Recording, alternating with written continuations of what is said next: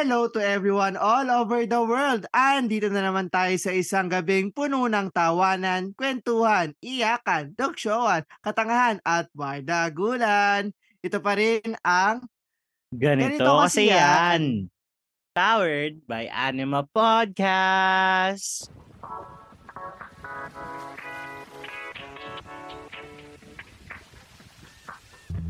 At kasama nyo pa rin ang striving scholar ng Rizal na parang walang rason naman para mag-move on dahil wala namang pag-move onan. Ako lang to, si Lance Arevada. At ako naman ang inyong podcaster by day, cramming Atenista by night, na kahit punong-puno ng schedule, EB aspirant pa rin. It's your boy, Jacob. Hi, Lance. Hi Jacob! Kamusta? Nararamdaman ko na Ang init. ayoko na nga rin eh. Nararamdaman ko na apoy na lumalabas sa electric fan. Ayoko na putang ina ang init, Jacob.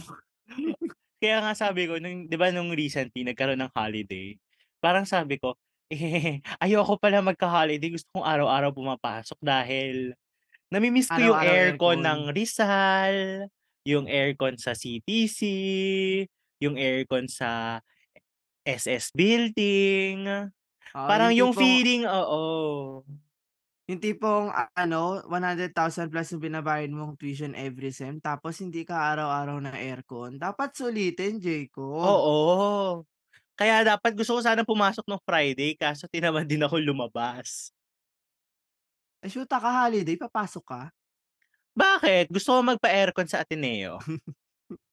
Papasok para magpalamig, ganun Oo. ba? Actually, nung Tuesday, yun yung araw na dapat hindi naman talaga ako pumasok. Kasi wala naman talaga akong gagawin sa school. Isang, dalawang online meeting lang. Pero yung dalawang online meeting na yun, ginawa ko sa campus. Mm, para rin may baon ka. Ganyan Una, ka, di ba? baon. Pangalawa, aircon. Kasi nga, Ayan, kapag sa nasa nanay po ni bahay ka, Jacob. Ilan mo na. Please, bigyan niyo pa rin po ako ng baon. Thank you. Hello po, tita. Yung anak nyo po pumapasok sa school para lang magpa-aircon. Mga galawan po nung anak nyo. Siyempre, learn from the best. Well, isa yan sa mga talagang obvious na obvious na anyo ng impyerno. Oo. At bukod dyan, syempre, malapit na yung final season natin. Actually, pa final season na. Feeling ko. Oo, kaya nga nararamdaman na natin na medyo magto-tone down tayo nilan sa mga susunod na linggo. Abangan nyo na lang kung kung magkakaroon kami ng announcement, edi alam nyo nang hindi na namin kinaya. Joke lang, babalik tayo para sa podmates. Oo. Pero yung sipag natin nun sa mga creatives. Wait lang kayo ha, ba't nag-aaral din po kami. True. Actually, kamuntik-muntikan na nga na ginawa naming creatives ng podcast ang ACADS namin eh. Oo, Diyos ko. Pero Jacob, since may tugon po na naman tayo this Wednesday, Ano? may impyerno rin na kinakaharap ang ating letter sender. Ano yun? Ano meron? Parang parang feeling ko ito yung 'di ba sabi daw pag daw mamamatay ka, tapos kunwari mapupunta ka sa impyerno, meron ka daw personal hell na bubunuin, na bubuuin din para sa'yo. Kunwari Oo. yung torture mo batay dun sa kung anong ayaw mo or something, 'di ba may ganun daw? Oh, parang narinig ko na nga. Eh, kaso ito hell on earth. Bakit naman? Anong kwento yan? May ano lang talaga, sa kanyang ex, Okey. kung paano ba makaka-move on si Te kung parang araw-araw siyang sinusubok ni Satanas. Oh my God, kaya simulan mo na yan, Lance. Pero bago mo Mm. simulan pala yan, kung gusto niyo magpadala ng liham sa'min, puwede niyong mapadala. Ang link ay nasa aming description box down below, nasa IG bio namin, or sasabihin ko na para hindi kayo mahirapan, tinyurl.com/gkypod, tugon po. Ayan, kung gusto niyo magpadala letter at mabahagi sa'min ang inyong mga impyerno, feel free to answer the Google form at baka next time sulat niyo na yung ino-dog show at papayuhan namin.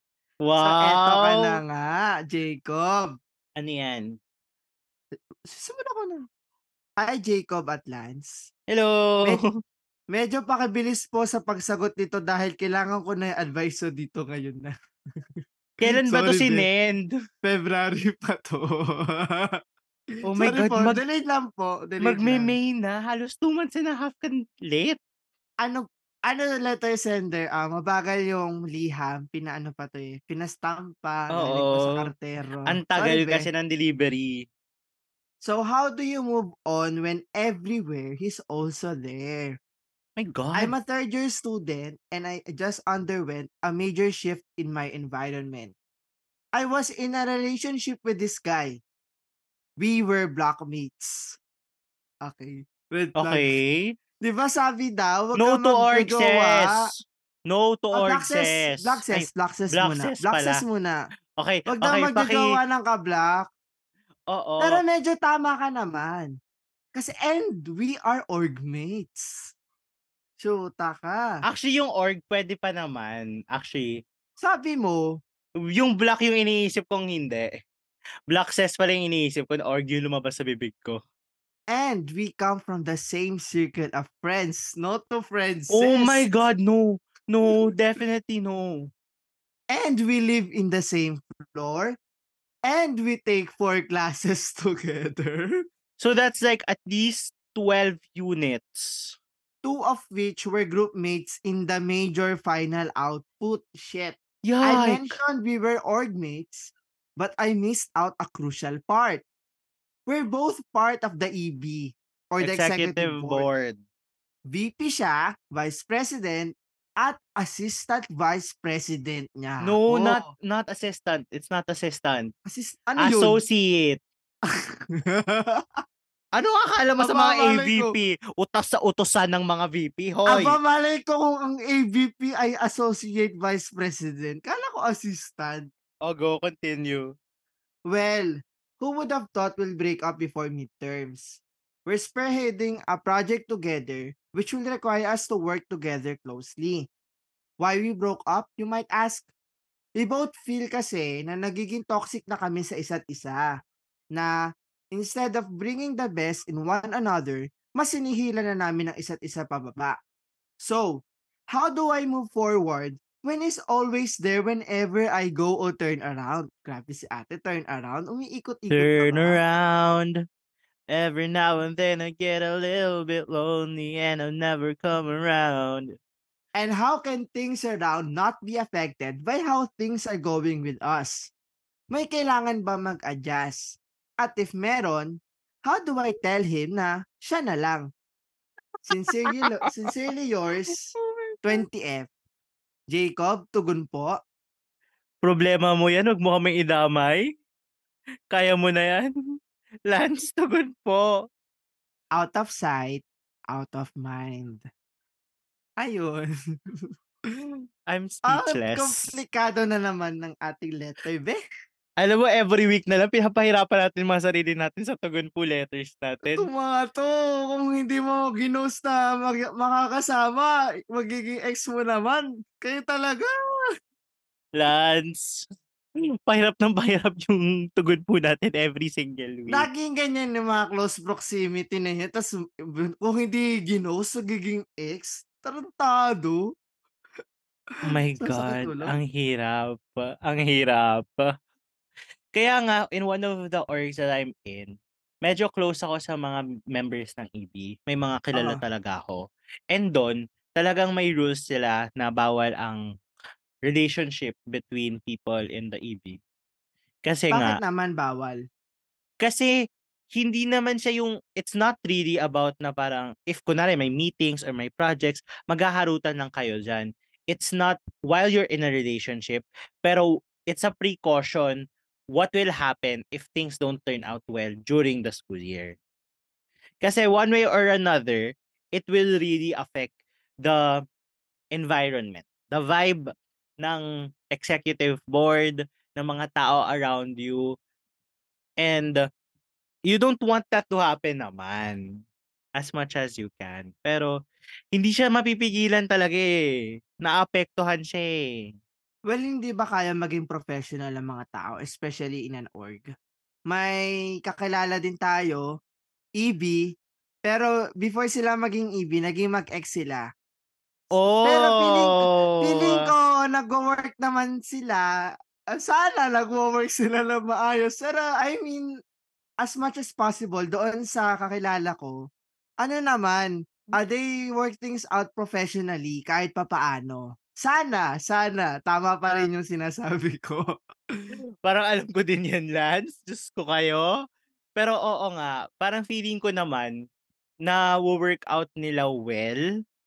Pero it depends, kasi yung nabanggit mo naman, it's not naman it happened while they were in EB together. Eto kasi, kalagitnaan ng EB yung breakup nila. Mhm. Kasi it's okey naman if you're exes ta's nag-EB kayo together. Kasi parang at least you had time to think things through na hindi naman kayo nung pumasok kayo dun sa EB. Eto kasi, in the middle of your term, biglang yun na nga. Tsaka meron silang project. Ang hirap na VP and AVP. Eh, dapat kayo talaga yung magkasama. Tsaka 'di ba parang superior ni 20F etong kanyang ex, tama ba? Since siya Oo. yung president. Yes. So 'di ba parang medyo dadagdag pa yun sa hirap? And ang daming layers of complication dito. Kasi una, same circle of friends kayo. Pangalawa, 12 units kayo together. Hindi ko alam kung ilan yung tine-take niyo, pero I assume if at least siguro sabihin nating nasa 20 or 22 units yun, halos kalahati kasama mo siya.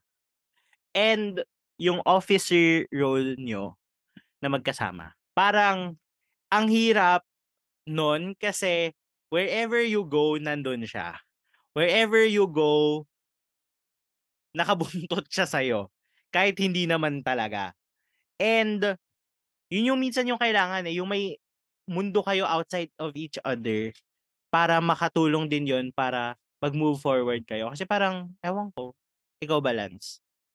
Sa'kin kasi, Jacob, parang kasi sa sobrang daming circles of intersection nitong ano Yeah. natin, parang hindi ba ang best course of action is masanay sila sa isa't isa? Actually, feeling ko naka-ano din yun, eh, naka-complicate din yun ng relationship niyo, eh. Kasi Hmm. it's going to be harder na there's that relationship between the 2 of you. There's that dynamics as officers. You are in the same class, you are in the same floor.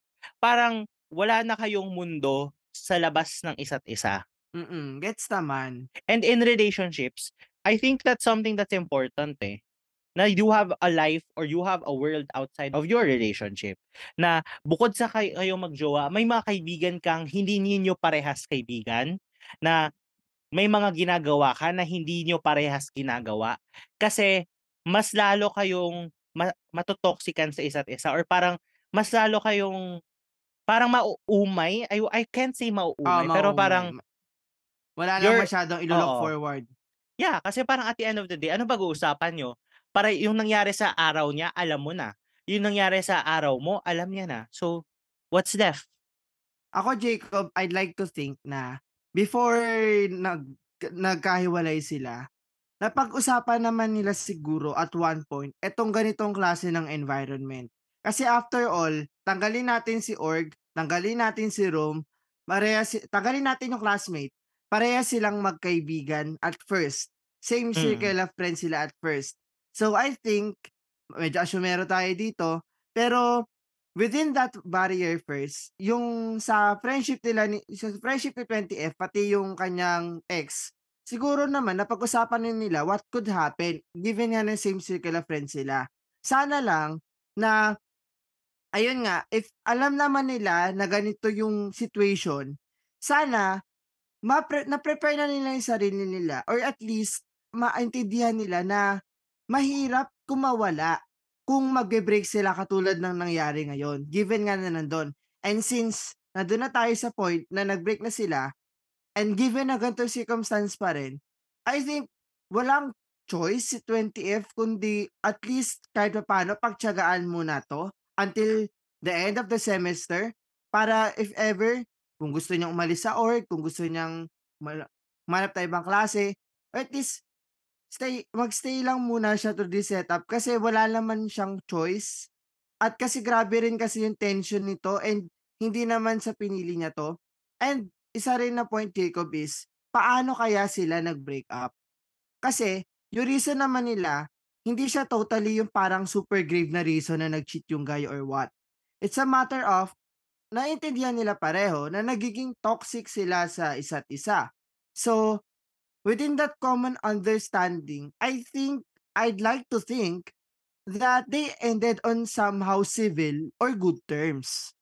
So, kung ganito naman na alam nila na yun nga, na ganito yung nangyayari sa kanila and medyo good terms or at least alam nila kung bakit sila naghiwalay, sana kung may mag-adjust man or may kailangang gawin to move on, sana parehas. Hindi yung yung guy lang yung mag-a-adjust, hindi lang yung girl yung mag-a-adjust. Kasi kahit ano namang mangyari, parehas sila na nako-caught up dito sa situation na 'to and parehas din silang nata-trap within this. Anong tingin mo? Ako, okey dun tayo sa first point na binigay ni Lance dun sa since magkaibigan kayo napag-usapan niyo na yung kung ano yung mangyayari if hindi man siya mag-end up well. Ako kasi I don't think naman na you come into the relationship and you talk about, "Oh, what if this doesn't work?" You don't ano naman, you don't think about it going into the relationship. That's sometimes the thought that happens somehow towards the end, middle, or at some point, Pero hindi ba iisipin really mo yun start. bago ka mag-hesitate? Bago ka mag-hesitate na ma-fall sa kaibigan mo, isipin mo, paano kung hindi kami nagkatuluyan? Paano kung mag-break kami? Anong mangyayari sa friendship natin? 'Di ba la you napag-usapan you na you natin think yun. you think about it, but you don't talk about it naman na, "Oh, paano kaya kung mag-break kaya tayo?" Parang it's I don't think it's a conversation that you have at the start of the relationship. Kasi it just brings in the thought na, "Oh, this person does not see me on a long-term basis. Nakikita din ng tao na 'to maghihiwalay kami." 'Di ba? And Hmm. honestly, I don't think they ended in good terms. Why? Why do you think so? Because 'di ba sabi nga na nato-toxican na sila sa isa't isa. So parang there's that feeling na nilalabas nila yung yung hindi maganda sa isa't isa. So for me, it could have ended in a way na you both mutually agreed na hindi na maganda ang dinudulot sa inyo ng relationship na 'to. You mutually agreed that you bring out you bring out the worst on each other. So kaya kayo nag-break. So I don't really think na it's really on good terms because if you look at the situation would you say it's good terms if nato-toxican na kayo sa isa't isa, kung nabibigatan na kayo sa isa't isa? At least na-communicate sa isa't isa. Or it is in civil terms. Good or civil naman ang ano natin. I wouldn't say civil. I would say it was Really? mutual. Okay, that's Kasi what you you think. I think baka na-verbalize nila na parehas silang nafi-feel na nabibigatan na sila sa relationship or nato-toxican na sila and that's why they broke up. And that brings to the point, Jacob, na ang hirap sa ganitong sitwasyon na parang ang fuck up niya masyado. Oo. Nag-blockmate mo, orgmate mo, kaibigan mo, parang lahat ng puwedeng points of intersection nandun. So, sa ganito nga na nangyari na mas mahirap kung mawala na nandito tayo sa sitwasyon ngayong 20F kasi kaibigan maiintindihan nila yan, eh, na kunwari Oo. sasabihin mo medyo magle-lay low ka mu lie low ka muna, lay down ka muna sa ay sa friendship niyo kasi alam mong kailangan mong mag-move on. Pero pagdating sa org kasi work is work, eh. You Yeah. need to act professionally. And even if VP mo siya, yun pa yung mas reason for you to act professionally with that. And hindi mo hindi ka naman puwede mag-take kaagad ng LOA or leave of absence. Eh, compared sa kaibigan mo na mala maiintindihan nila or ma masi-sympathize pa nila kung anong nangyari. So, tsaka yung sa block pa, isa pa yun kasi lagi mo siya makikita. So, I think No, third year na mga sila. Hindi natin alam kung anong school Ah, hindi natin yeah. alam, hindi natin alam. So, I think ang magandang si solusyon dito, Jacob, ay wag kang mag-jowa ng mas maraming connection. No, siguro if magjo-jowa ka, limit the points of Tama, intersectionality wag masyadong wag between masyadong maraming intersection. Yeah. Ang hirap 'pag ginagawa mo ng iisa yung mundo ninyo. I mean, yes, it is ideal na iisa na lang yung mundong ginagalawan niyo. Actually, hindi din, eh. For me, hindi siya ideal. Ayoko ng gano'n, personally. 'Di Ikaw ba, ba, 'di Lance? ba? Ayoko Parang ang talaga. hirap din. Ayoko. Yung alam mo yung ayoko yung tipong at night yung mag-uusap kayo, wala na kayong ibang pag-uusapan dahil alam niyo na lahat tungkol sa isa't isa. na napagdaanan niyo na siya together. So, parang, eh, no thanks. Kaso Jacob, may tatanong din ako sa'yo, eh. Ano? Sa tingin mo ba, even if naghiwalay na sila, bothered pa rin ba si letter sender natin dun sa ex niya? Kasi napapansin niya pa rin, eh. Kasi she had to write a letter to us about what happened. Do you think na kahit papaano I yung guy nagko-cross pa rin sa utak niya? I think there's still love. I think In hindi naman siya sense? mawawala and I think there's still there's still the thought of considering getting back together. Really? Yeah. Kasi if ang thought mo lang talaga is moving on, feeling ko naman one way or another kaya mo siyang gawin even if nagko-cross lagi yung mga paths ninyo. And more on mafi-feel mo yung baka mas mafi-feel mo yung inis or yung irita dun sa tao. Pero since parang gusto mo siyang i-avoid, there's still that point na naba-bother ka kasi nandun siya. Yun nga, yung presence. Oo. I'd like to think na eto naman ay regret. Feeling mo ba nag-ano, nag-regret siya na nakipag-break siya? Hindi sa nakipag-break siya, but siguro ng feeling ko lang ha, may sense ng panghihinayang sa relationship nila. Kasi ba naman, ganito na kayo ka-close. Oo. And then you would break things off. Well, for an understandable reason naman. Na parang yung reason kasi ah, parang it leaves space for second chances eh.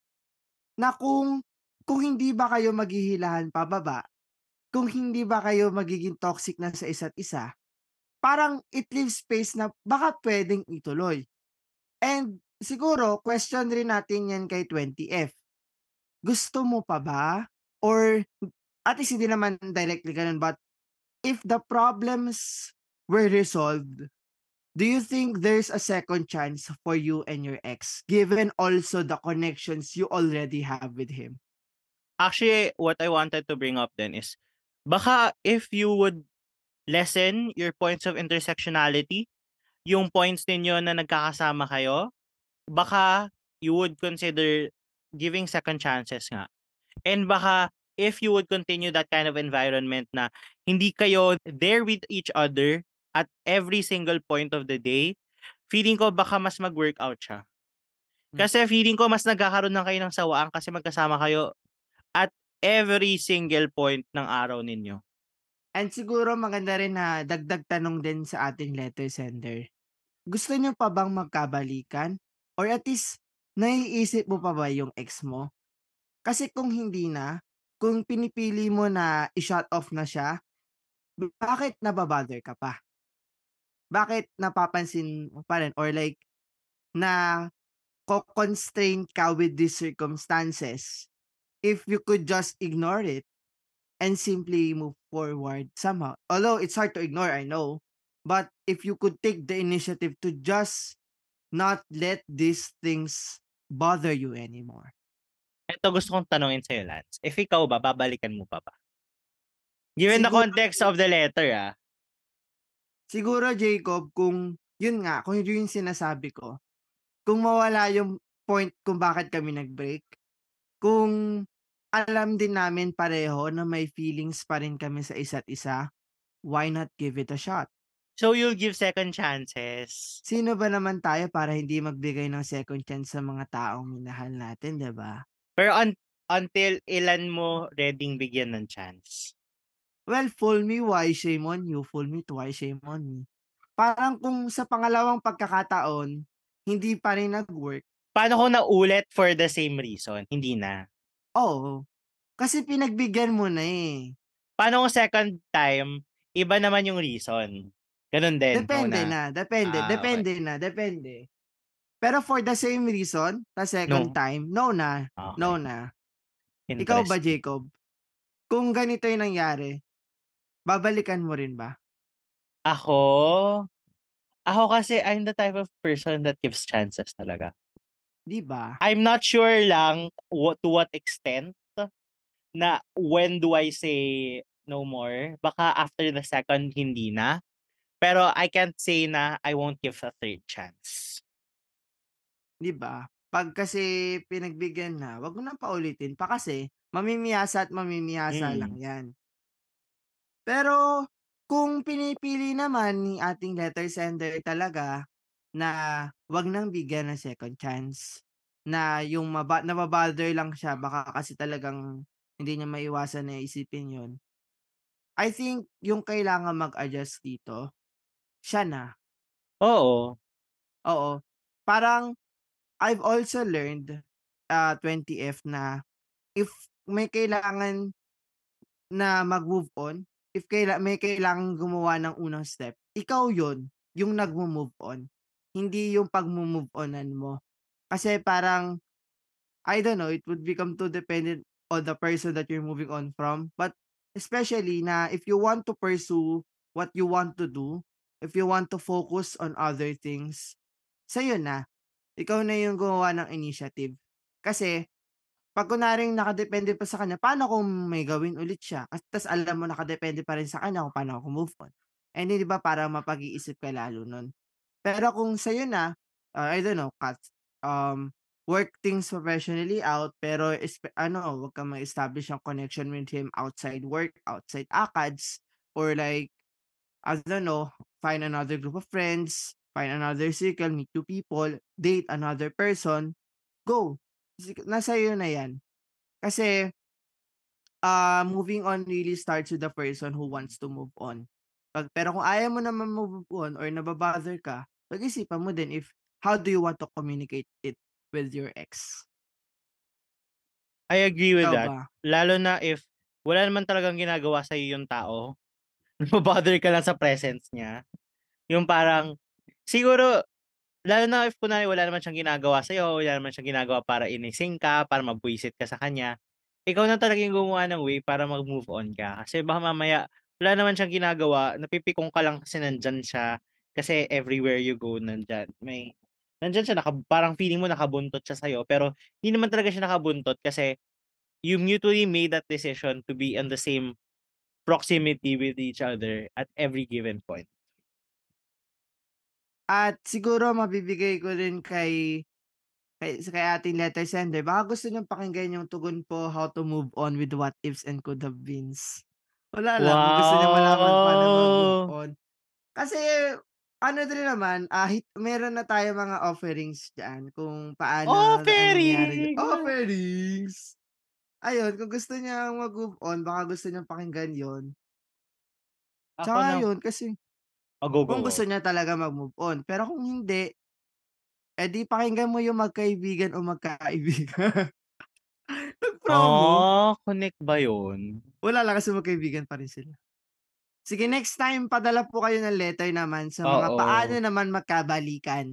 Hindi yung paano mag-move on, Diyos ko kayo, puro na lang hiwalayan, move on, yung mga ano naman di tayo, mga starting over again naman o kaya mga second chance. Wa wag nang bigyan ng second chance kung di deserve ng second chance. Tama naman, hindi naman. Para sa mga letter sender natin, sa mga podmates natin diyan, baka may mga gusto kasi makipagkabalikan.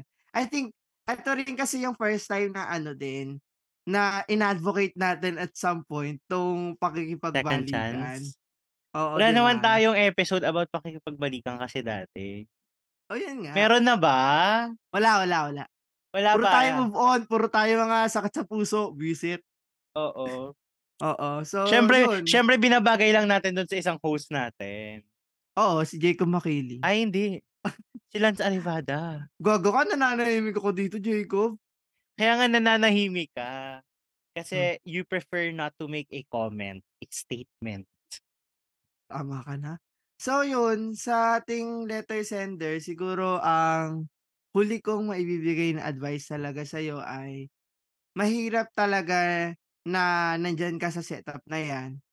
Pero una, wala ka talagang choice. Nandiyan talaga sa circumstance na ganyan. Before pa before kayo mag-enter sa ganyang relationship, alam mo na alam mo at somehow, at some point, na you would be in that circumstance with your ex. But now that you have broken up, because of a good reason, a valid reason, that I think that you have mut mutually agreed upon ah, it's a matter of how do you deal with it. Sa kung naba-bother ka nga, isipin mo ba't ka naba-bother, ba't mo kailangang isipin 'yan? Ba't mo kailangang i ano pa 'yan, erase pa sa amin at some point, 'di ba? Dahil meron pa bang unrequited feelings, baka may natitira pa, isipin mo. Pero kung wala na, take things forward to move on. Ay, tayo na yung mag-adjust, tayo na yung maging ano dito, santo dito na ano, magsakripisyo at mag-adjust kasi tayo gumagawa ng mundo rin natin kahit laging nasa mundo natin 'yang lalaki na 'yan. Eventually, if you would take the right steps, hindi mo na 'yun mapapansin, makakalimutan mo siya. Pero kung, 'yun nga, do you you still have feelings for that man go for it. If try to talk things out with him again. If, um, if mawala nga yung problema na 'yun, baka puwede mag-workout and kung mag-workout man, try to give him a second chance, pag-isipin mo. Pero kung wala pa rin talaga, 'wag mo ng pagbigyan pa, 'wag mo ng pamayasain pa 'yan. Ako naman, yung final message ko sa'yo, idadaan ko na lang sa kanta. Kasi one day gusto kong eto yung ma-feel mo. This is Survivor by Destiny's Child. Babasahin ko na lang kasi hindi ko kakantahin. Now Buti that you're naman. out of my life, I'm so much better. You thought that I'd be weak without you, but I'm stronger. You thought you thought that I'd be broke without you, but I'm richer. You thought that I'd be sad without you. I life I laugh harder. You thought I wouldn't grow without you. Now I'm wiser. Thought that I'd be helpless without you, but I'm smarter. You thought that I'd be stressed without you, but I'm chilling. You thought I wouldn't sell without you, sold 9 million. I'm a survivor. I'm not gonna give up. I'm not gonna stop. I'm gonna work harder. So, I hope one day, like, mapakinggan mo yung song na yun para alam mo yung tono. Pero, one day, gusto ko, yun yung ma-feel mo na akala mo hindi mo kaya na wala siya. Pero, actually, you were fine on your own. Na you don't need a man to make you happy. You are fine on your own. Slay, madam. At tandaan mo nga rin, kaya rin yung tugon po ko ay out of sight, out of mind. Kasi ibig sabihin nun kung hindi mo siya masyadong nakikita, kung hindi siya masyadong visible, kahit ganyan karami yung points of intersection niyo, mawawala at mawawala siya sa isip mo. Pero if A-Team yan, 'di ba? Hindi, Lainey nga, Lainey 'to. Sa kanta 'to ng Lainey actu eh, pero famous quote siya. Wait lang, Ta wait lang. Out of out of sight Sabado Wait lang, wait lang, wait. Out of sight, I'm out of mind. Oh, 'di ba? So, 'pag you're on 'pag on your side, he's on your mind. Oh, 'di ba? Oh. Ay. Ayun na nga, if you na-enjoy niyo 'tong episode na 'to Ayaw mag-closing, punyeta. Mahal Kanina na hindi na ako nagsasalita. Hindi ko kasi na-gets. Hindi ko wala akong Wa nagsa-sign na ako self-awareness. dito, oh. Ayun na nga, if you na-enjoy niyo 'tong episode, 'wag niyong kalimutang bigyan ng 5 stars, follow the podcast, at tsaka i-tag niyo rin kami sa IG. Um, you may use the hashtag, hashtag ganito kasi yan or hashtag GKYPod if natuwa naman kayo. At tag niyo na rin kami, The Charles Jacob at LNC RVDA, tsaka at The Ganito Kasi Yan Pod sa IG. At tsaka nagre-release kami ng episode twice a week, kaya hit the notification bell para lagi kang updated. Tuwing Wednesdays, meron kaming Tugon Po episodes at tuwing Sabado ay meron kaming regular Sabado episodes namin. At humanda kayo dahil kahit mainit-init ang panahon na. sa labas, merong bagyong paparating sa mga susunod na linggo na hahagupit Ama ang na, ama ka na. hahagupitin ang mundo ninyo. Ama ka Kaya, na. ikaw Lance, saan ka niya Ah mahahanap? Ako, mahahanap niyo lang ako sa LNC RVDA po sa Twitter at Instagram. At si Jacob po nasa Mandaluyong na po 'yan, mental hospital. The Charles Jacob po on all social media platforms. Tsaka ang podcast po ay The Ganito Kasi Yan Pod on IG, GKY Pod. On Saan pa ba? Twitter Oh, sa and on sa Twitter. TikTok. At sa Twitter, Ganito Kasi Yan on to TikTok. 'Wag nating At 'wag nating kakalimutan kalimutan na minsan wala na 'yan sa ibang tao. Minsan kailangan mo ng magkusa at gumawa ng motibo at kumilos. 'Wag Nasa sa na nasa nating sa'yo na 'yan. asahan, 'wag na nating iasa 'to sa ibang tao because it's all up to you. Gano'n 'yun. Hmm. Okay, so see you guys on Saturday. Bye-bye and thank you. Love you Ito pa rin all. ang Eto pa rin ang Ganito Ganito Kasi Kasi Yan. Yan. Thank you. Thank you. Bye-bye. Bye. Love you guys.